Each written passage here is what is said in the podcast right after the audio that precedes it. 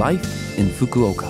फुकुओकामा जीवनयापन। यो फुकुओका सिटीबाट प्रायोजित कार्यक्रम हो।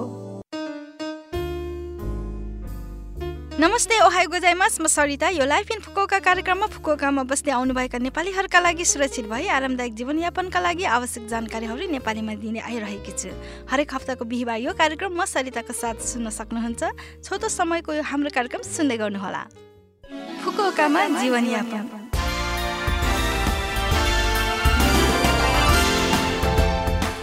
आज मैले फुकुओका सहरमा घुमघामको लागि केही सुझावजन्य स्थलहरूको जानकारी लिएर आएकी छु। अप्रिल महिना सुरु भएको जस्तो मात्रै लाग्छ तर अर्को हप्ता त गोल्डन विक नै आइसक्यो।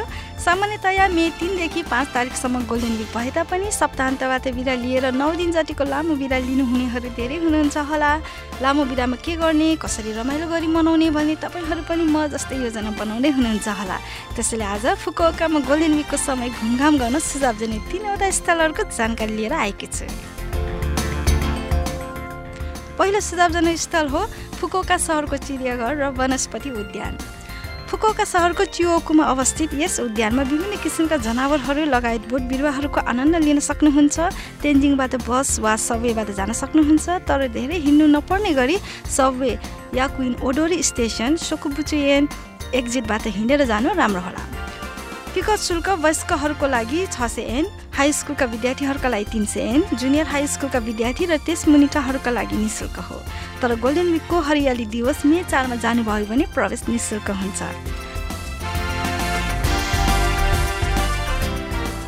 अब अर्को छ फुकोका सहरको हिगासी वार्डमा रहेको उमिनो नाखा मिची सी साइड पार्कमा मेको एक्काइस आइतबारसम्म आयोजना हुने उमिनो नाखा मिची फ्लावर पिकनिक इभेन्टको बारेमा।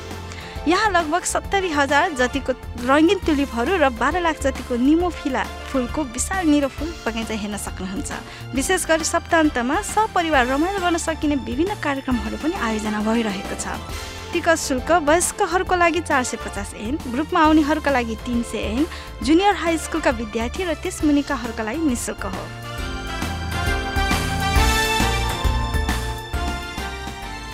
अब अन्तिम सुझावजन्य स्थल रहेको छ। सुन्दर निलो समुद्रले घेरिएको इतिहास महसुस गर्न सकिने हिगासी वार्डमा रहेको सिखानो सीमा। टापुको प्रतीकको रूपमा चिनिने सिकाउमी जिन्जान सानो पहाडमा अवस्थित छ।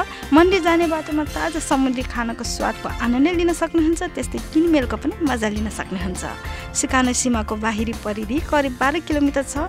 यदि साइकलबाट घुम्ने हो भने करिब एक घन्टा जति मात्र लाग्छ। साइकल राम्ररी जानेहरूका लागि मात्रै नभई भर्खर सिकेकाहरूले पनि ढुक्क भई यहाँको मनोरञ्जन लिन सक्नुहुन्छ। हाकाता फुटोमा रहेको बेसाइड प्लेस हाकाताबाट सिकानो सीमामा जाने जहाज छ। त्यसमा आफ्नो साइकल चलाएर लैजान पनि सक्नुहुन्छ। साथै सिकानो सीमा र उमिनो नाकामिची क्षेत्रमा साइकल भाडामा लिन पनि सक्नुहुन्छ।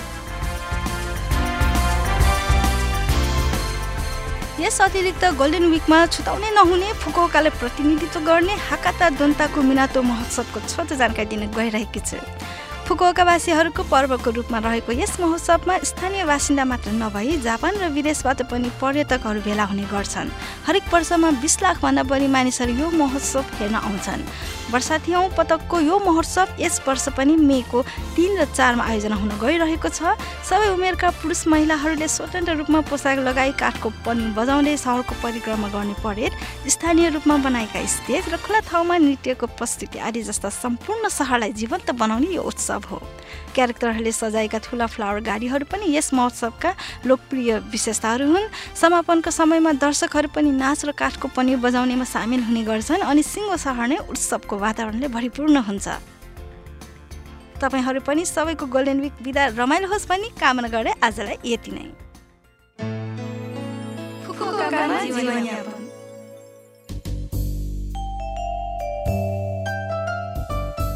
यो हप्ताको लाइफ इन्फुकोका कार्यक्रम तपाईँहरूलाई कस्तो लाग्यो? लभ एफएमको होम पेजमा गएर लाइफ इन्फुकोका नेपाली भनी खोजी पोडकास्टबाट पनि यो कार्यक्रम तपाईँहरूको मिल्ने समयमा सुन्न सक्नुहुन्छ। ब्लगबाट पनि कार्यक्रमको बारेमा जानकारी पाउन सक्नुहुन्छ।